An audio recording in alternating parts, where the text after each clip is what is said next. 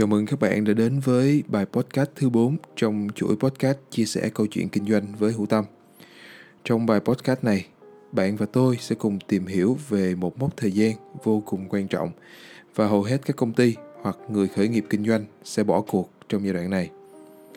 Bạn sẽ biết được những gì đã xảy ra trong giai đoạn 6 tháng đầu tiên bắt đầu kinh doanh, những điều sẽ mất đi và những điều bạn sẽ nhận được Hãy cùng tôi bắt đầu tìm hiểu và chuẩn bị tinh thần cho giai đoạn này nhé. Đầu tiên, đó chính là sự nghi ngờ. Sự nghi ngờ đến từ những người xung quanh. Khi chúng ta đang có một công việc ổn định và chúng ta nghĩ công việc đó thì chuyện gì sẽ xảy ra? Trong trường hợp của tôi thì tôi được nhận được sự quan tâm rất là nhiều từ những người xung quanh của mình, nhất là những người trong gia đình. Và họ rất là lo lắng tại sao con lại từ bỏ một công việc có mức lương ổn định và cái sự phát triển tốt như vậy?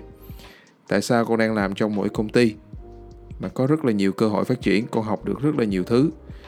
Con có những người sếp và rất là tốt, rất là tuyệt. Vậy thì tại sao con lại từ bỏ cái công việc đó?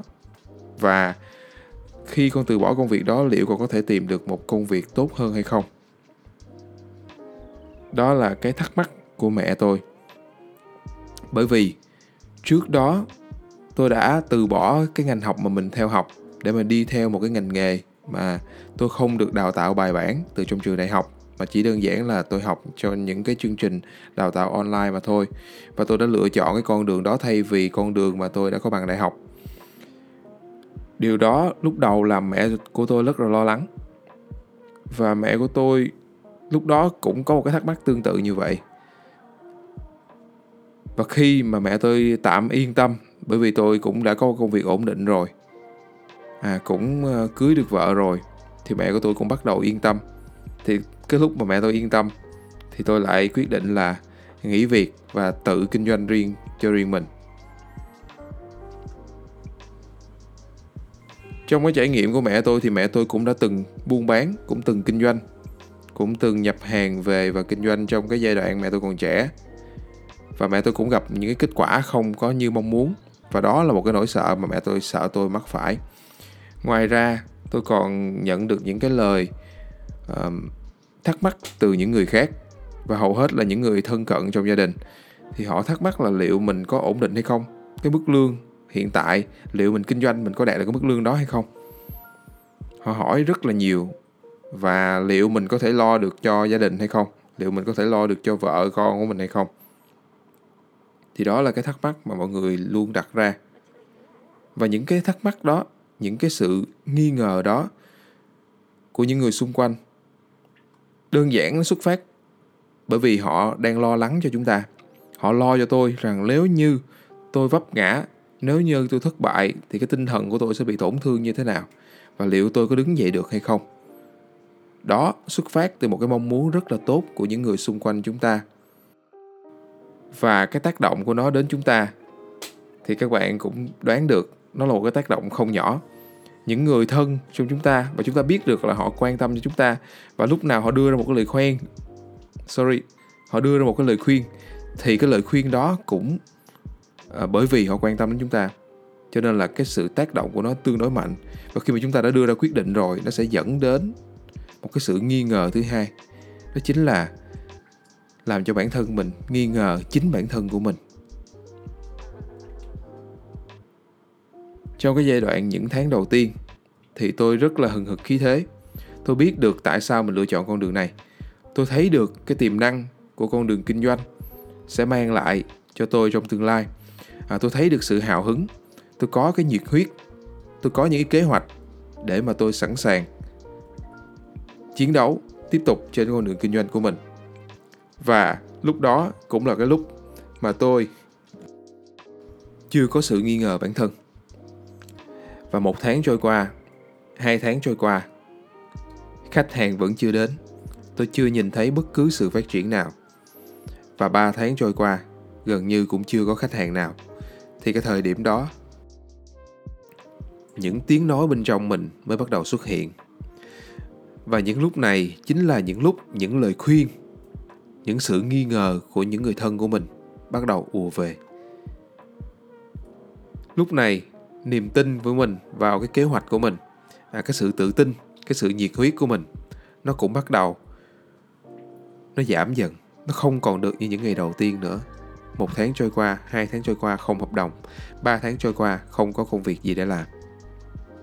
Và sự nghi ngờ của chính bản thân của mình xuất hiện và cái sự nghi ngờ này mới là cái sự nghi ngờ lớn nhất. Nó chiếm quyền điều khiển cái suy nghĩ của mình và có thể chiếm quyền điều khiển những cái hành động của mình. Tôi bắt đầu nhớ lại những cái lần mà tôi quyết định chọn làm một cái việc gì đó, nhưng mà tôi thất bại. Tôi nhớ lại những lần mà tôi thích làm cái này, thích làm cái kia. Tôi nhớ lại lúc mà tôi quyết định à sẽ đi bán sách in và mình đã bị tồn một đống sách như thế nào tôi nhớ lại cái lần mà tôi kinh doanh và những cái sản phẩm quà lưu niệm và cuối cùng tôi phải dẹp và tôi phải à, dùng những cái món hàng đó để tôi tặng cho những người thân của mình như thế nào. Và những cái lần đó tôi đã lỗ ra sao? Tôi nhớ lại tất cả những cái lần mà tôi thất bại trong quá khứ.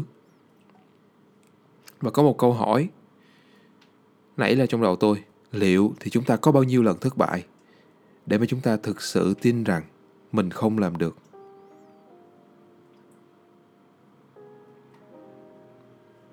Tại vì chúng ta không thể nào thất bại mãi được.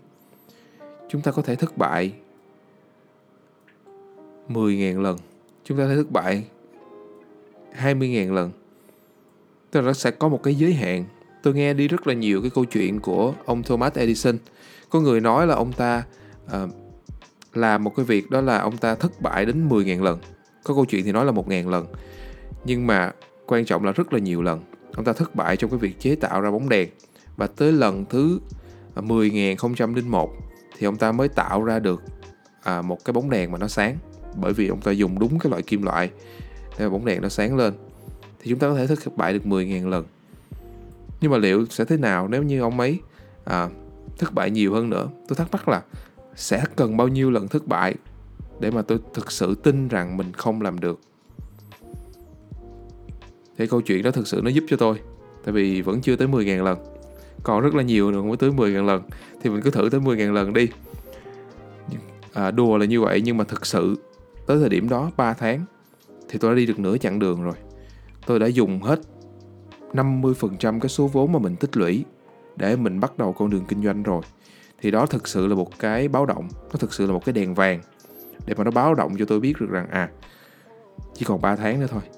Chỉ còn 3 tháng nữa cho cái lần quyết định này của mình mà thôi nếu trong 3 tháng nữa mình không làm được gì, thì kế hoạch này của mình sẽ phải thay đổi. Và mình phải tìm một cái công việc mà có thể là mình sẽ cảm thấy không có hài lòng. Những cái nỗi sợ của tôi bắt đầu ùa đến. Tôi đã đi được 50% chặng đường và hầu như tất cả những gì mà tôi lập ra, cái doanh thu mà tôi mong muốn, những cái sự phát triển của công ty của tôi vẫn chưa đạt được gì cả. Hoàn toàn là con số không. Lúc này, tôi nghi ngờ bản thân của mình rất là nhiều và đến thời điểm hiện tại, tôi nhìn lại thì tôi nhận ra tư duy phát triển tại những thời điểm như thế này trở nên rất là quan trọng. Và những cái giai đoạn khó khăn nhất, những cái giai đoạn mà dễ khiến con người ta trở nên muốn dừng lại, muốn bỏ cuộc thì tư duy phát triển là một điều vô cùng quan trọng. Tư duy phát triển là tư duy mà tôi đã nói trong podcast số 3 để phân biệt với tư duy cố định. À, tư duy cố định là những tư duy tin rằng mình giỏi hoặc là mình dở mình tốt hoặc là mình không tốt. Tức là hầu như những kỹ năng những cái yếu tố nó đều nằm ở bẩm sinh cả và hầu như chúng ta không thay đổi được gì. Ví dụ như tôi không có khả năng kinh doanh thì mãi mãi tôi không có khả năng kinh doanh tôi sẽ tìm một cái khác để tôi làm tôi không nói chuyện được trước đám đông, thì tôi không làm chuyện đó được. Và mãi mãi cũng không bao giờ làm được. Và tôi sẽ tìm một cái việc khác để tôi làm. Và tôi đã đi nửa đường rồi, nhưng mà không có kết quả. Tức là con đường này không phù hợp. Tôi phải tìm con đường khác mà thôi. Nếu như tư duy cố định là tư duy của tôi, thì cái thời điểm này cũng có khả năng sẽ là cái thời điểm mà tôi dừng lại, tôi quyết định dừng lại, bởi vì tôi không tạo ra kết quả nhưng tư duy phát triển lại nói một cái điều khác. Tư duy phát triển lúc này sẽ giúp tôi bằng cách là đưa ra những cái lời nhận định khách quan hơn. Trong 3 tháng, tôi chưa có kết quả kinh doanh nào cả. Thì thực tế là 3 tháng đó tôi không có kết quả kinh doanh nào cả. Đơn giản chỉ là như vậy mà thôi. Trong 3 tháng, tôi kinh doanh không hiệu quả. Có thể là có những cái điều gì đó trong kinh doanh mà tôi chưa biết. Và tôi có thể biết nếu như tôi tìm đúng người dạy cho tôi. Tôi có thể biết nếu như tôi đọc đúng quyển sách. Mà họ nói đúng cái vấn đề mà tôi đang gặp phải. Họ chỉ cho tôi cách giải quyết đúng cái vấn đề mà tôi đang gặp phải. Thì có thể rằng tôi sẽ vượt qua được cái chuyện này. Tư duy phát triển cho rằng hầu hết tất cả mọi thứ đều là kỹ năng. Và kỹ năng thì bạn có thể học được. Và cái giai đoạn này, những cái bài học của tôi trong quá khứ, nó quay trở lại. Và nó là một cái chìa khóa giúp cho tôi đi tiếp.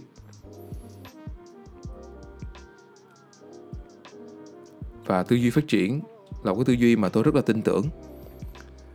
Giống như một em bé, lúc đầu em bé chưa biết bò, em bé chưa biết đi, em bé chưa biết nói, hầu như em bé chẳng biết gì cả. Và con người của chúng ta là như vậy. Giai đoạn đầu thì chúng ta chưa biết gì cả và chúng ta giỏi lên, chúng ta giỏi lên mỗi ngày bằng cách chúng ta học hỏi và chúng ta sai lầm, chúng ta thất bại, chúng ta thay đổi cái cách mà mình hành động và chúng ta tìm một cái cách mới hiệu quả hơn học được nhiều điều mới hay ho hơn và áp dụng lại, thì đó chính là cách mà con người chúng ta phát triển từ thế hệ này sang thế hệ khác. Và càng ngày cái sự phát triển đó càng lớn mạnh, thì đó chính là bởi vì con người luôn phát triển và tư duy phát triển sẽ là tư duy đúng trong cái trường hợp này.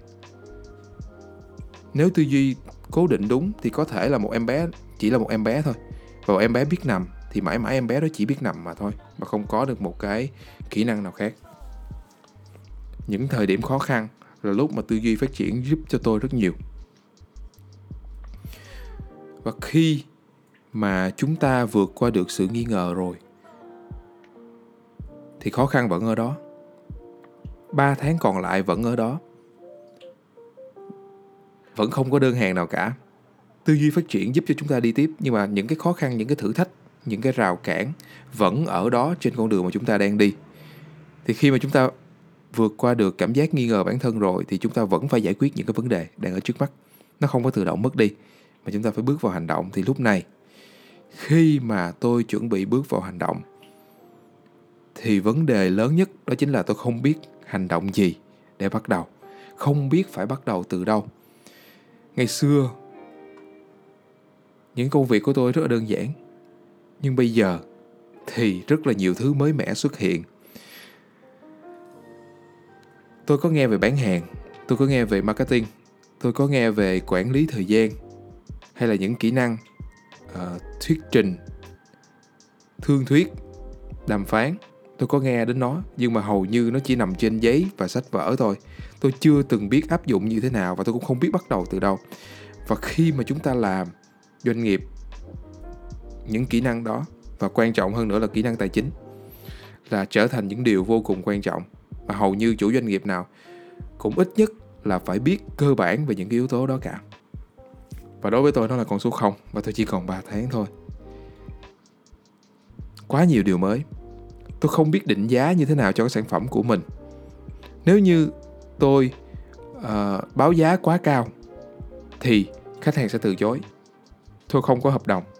À tôi là một đơn vị cá nhân chỉ có một mình tôi thôi. Tôi không phải là một đại diện của một công ty tôi không có một cái background tốt không có những cái uy tín tốt ngay từ thời điểm ban đầu. Và tôi báo giá ngang với những công ty khác thì khách hàng sẽ từ chối. Và tôi báo giá một cái mức mà họ cảm thấy là vừa phải thì khi mà tôi thực hiện thì dẫn đến cái chuyện lỗ. Lỗ ở đây không phải là bởi vì à, cái công việc đó nó quá khó hay nó tốn quá nhiều thời gian mà đơn giản nó quá nhiều điều mới khiến cho mình phải nhúng tay vào. Và có rất nhiều điều trong số những điều mới đó là những cái điều mà tôi chưa làm bao giờ viết kịch bản chẳng hạn. Viết kịch bản, rồi lên cái timeline, tức là lên cái khung thời gian để mà mình hoàn thành từng bước hoàn thành dự án. Tôi chưa làm những chuyện đó, tôi quản lý thời gian không tốt. Ngày xưa khi làm ở công ty cũ, thì những cái kế hoạch đã được vạch ra. Tôi có những cái deadline, những cái hạn chót để mà tôi hoàn thành những cái công việc của mình. Tôi có những cái điều đó và tôi bám sát những đó tôi làm. Và những công việc của tôi nó tập trung vào đúng cái chuyên môn của tôi. Quay phim dựng phim à, thêm nhạc thêm hiệu ứng âm thanh thêm kỹ xảo vân vân. Đó là những cái thế mạnh của tôi và tôi làm đi làm lại rất là nhiều lần. Tôi làm rất là nhanh. Tôi không cần phải viết kịch bản. Tôi không cần phải quản lý à, dự án. Nhưng bây giờ tất cả mọi thứ đều là một mình tôi làm. Nó có quá nhiều điều mới làm cho cái khoảng thời gian thực hiện nó trở nên lâu hơn rất là nhiều dẫn tới cái việc là cái thu nhập không không thể nào bằng cái mức lương ngày xưa mình đi làm nữa. Mà nó mệt hơn rất là nhiều à, phải chạy deadline thức khuya dậy sớm và học hỏi rất là nhiều để mà tìm hiểu những điều mình chưa biết. Thì đó là cái giai đoạn đầu tôi không có người quản lý nhắc nhở tôi. À khi mà tôi đi trễ không nhận được một lời nhắc nhở. Khi mà tôi không hoàn thành dự án cũng chẳng có ai nhắc nhở tôi. Chỉ có tới khi nào đến deadline khách hàng nhắc thì lúc đó tôi mới quýnh lên tôi làm tôi mất cân bằng trong cuộc sống. Không có giờ quy định để mà làm việc. Một buổi sáng tôi muốn dậy lúc nào thì tôi dậy đó là một cái sự tự do, nhưng mà đó chính là cái con dao hai lưỡi, làm cho tôi trở nên ì ạch. Tôi bắt đầu có một cái sức ì, kéo tôi lại mỗi buổi sáng.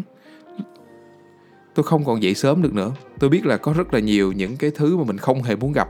Nó đang chờ đợi mình trong ngày. Thôi thì mình thức thêm một tí. Mình thức khuya thêm một tí, mình xem thêm một bộ phim.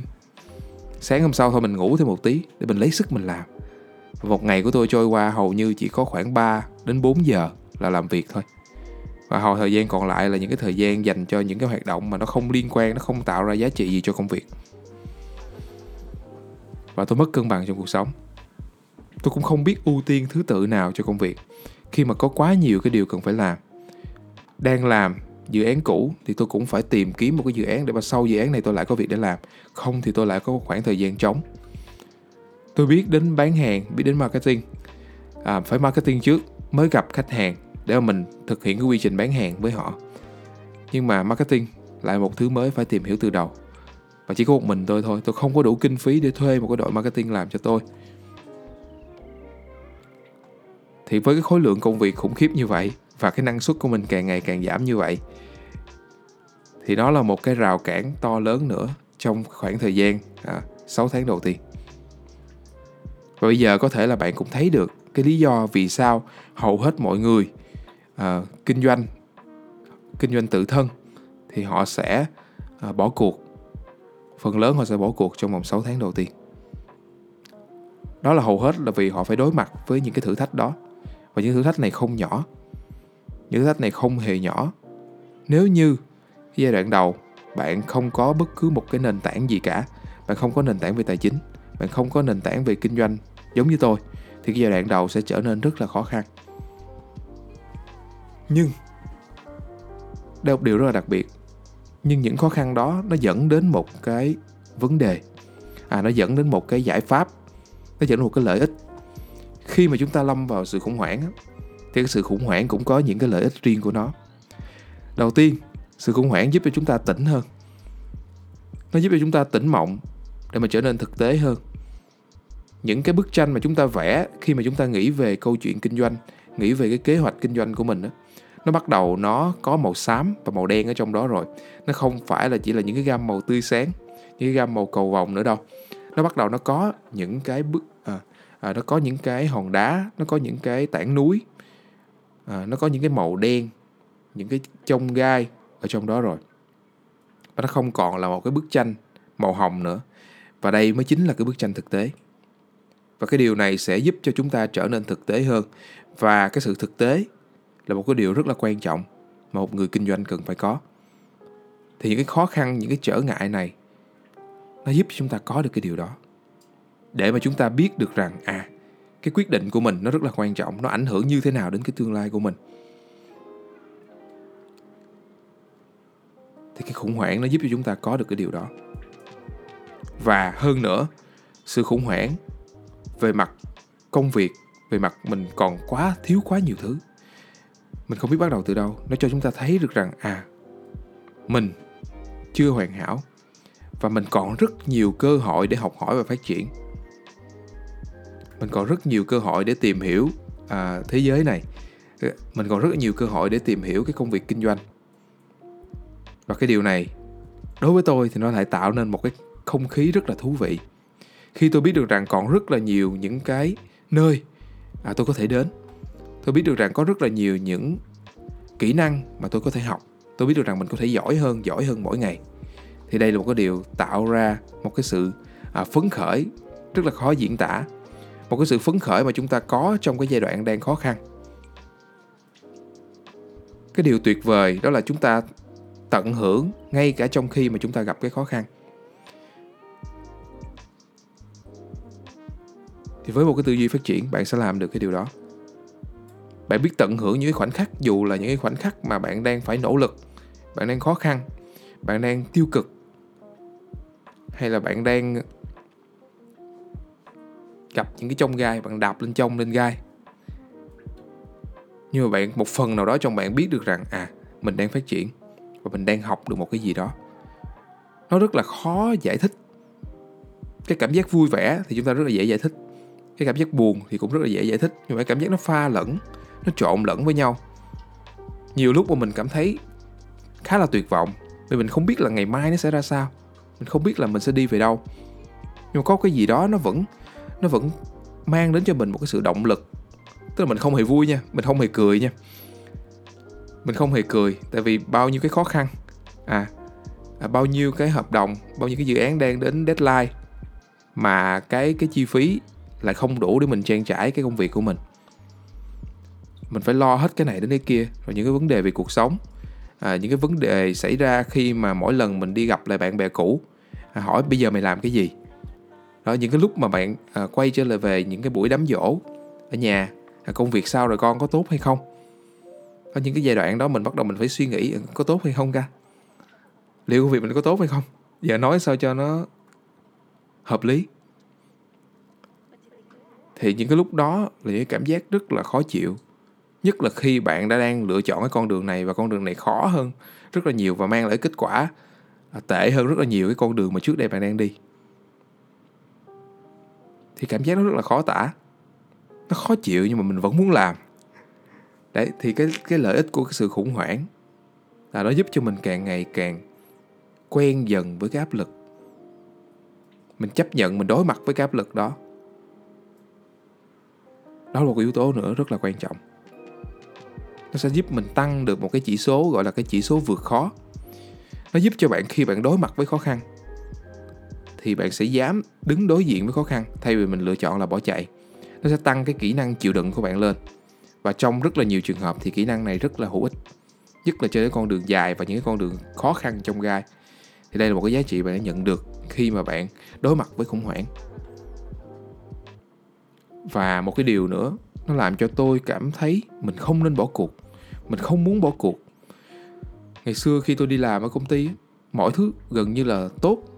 Tôi có một lãnh đạo tốt, tôi có những đồng nghiệp tốt, hỗ trợ nhau. Tôi có một cái mức lương so với mặt bằng chung thì không đến nổi tệ.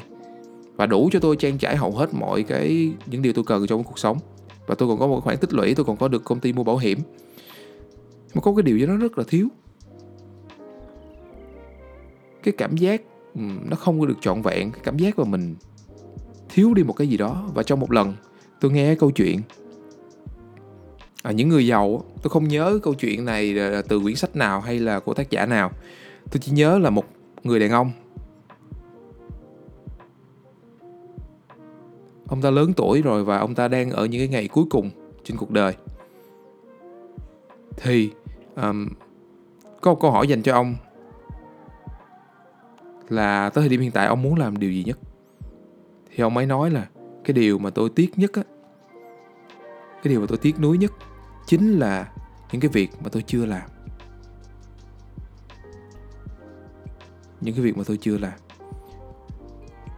Những cái việc mà tôi đã ấp ủ nhưng mà tôi không dám làm. Thì vào thời điểm cuối đời trên giường bệnh, thì chúng ta sẽ không nghĩ về những điều mà chúng ta đã làm. Chúng ta sẽ nghĩ về những điều mà chúng ta chưa làm với cái sự tiếc nuối. Thì thật sự tôi không muốn cái cảm giác đó. Tôi không thích cái cảm giác đó. Có thể là nó từ cái tính cách lúc nhỏ hoặc là có thể là um, môi trường ảnh hưởng. Có thể tôi tự lựa chọn nó nhưng mà rõ ràng là tôi không hề muốn cái cảm giác đó. Tôi không muốn cái cảm giác mà khi mà tới cuối đời mình nằm ở trên giường và mình tiếc nuối là ngày xưa mình đã từng rất là muốn kinh doanh nhưng mình không dám. Và tôi biết được rằng à mình phải thực hiện. Mình phải tiếp tục cái con đường này. Cũng rất đáng để thử có đúng không? Và quan trọng hơn hết là một cái phương án dự phòng cũng đã có sẵn rồi. Thì trong trường hợp xấu nhất thì mình mất cái gì? Nếu như mình kinh doanh 6 tháng không thành công thì mình mất cái gì? Đối với tôi, đơn giản nó chỉ mất đi cái khoản thu nhập trong vòng 6 tháng mà thôi. Tôi có thể để dành một lần nữa và tiếp tục cho những kế hoạch tiếp theo của mình. Mới thất bại có 6 tháng thôi mà mới chỉ có một lần thôi mà, mình còn rất là nhiều lần để thử. Thì trong trường hợp tệ nhất thì tôi sẽ quay lại, tôi tìm một công việc khác. Với những kỹ năng mới tôi đã học được trong cái quá trình mà tự khởi nghiệp kinh doanh của mình. Biết đâu kỹ năng quản lý của tôi sẽ tăng lên, kỹ năng quản lý dự án của tôi sẽ tăng lên, kỹ năng giao tiếp của tôi sẽ tăng lên, hoặc là kỹ năng làm marketing, bán hàng của tôi sẽ tăng lên. Thì biết đâu tôi lại tìm được một công việc tốt hơn thì sao? Thì đó cũng chính là cái suy nghĩ của tôi lúc đó. Ngay cả phương án dự phòng của tôi tôi cũng vẽ cho nó một cái màu rất là hồng nhưng mà rất là may là tôi chưa phải sử dụng cái phương án dự phòng đó. Thì tôi sẽ chia sẻ tiếp với bạn trong cái bài podcast tiếp theo. Cái chặng đường 6 tháng đầu tiên rất là thử thách. Nhưng khi mà vượt qua được, bạn sẽ hiểu thêm rất là nhiều điều về kinh doanh. Và quan trọng hơn là bạn sẽ hiểu hơn về bản thân của mình. Và trong 6 tháng đó, có thể bạn cũng sẽ gặp những cái điều giống như tôi. Thứ nhất là cái sự nghi ngờ từ những người xung quanh và chính bản thân của bạn. Thứ hai đó là sự nhận thức về những cái điều mình làm tốt và bạn à, những cái điều mình chưa làm tốt. Và thứ ba là nhận được những cái lợi ích từ cái giai đoạn khủng hoảng mà bạn phải đối mặt. Và chúc cho bạn có được những cái góc nhìn thú vị giúp cho bạn có sự chuẩn bị tốt hơn cho chặng đường sắp tới của mình. Hãy cho tôi biết chủ đề bạn quan tâm bằng cách comment ở bên dưới hoặc là à, nhắn tin trực tiếp vào kênh youtube hay là fanpage của tôi hẹn gặp lại bạn trong bài à, podcast tiếp theo.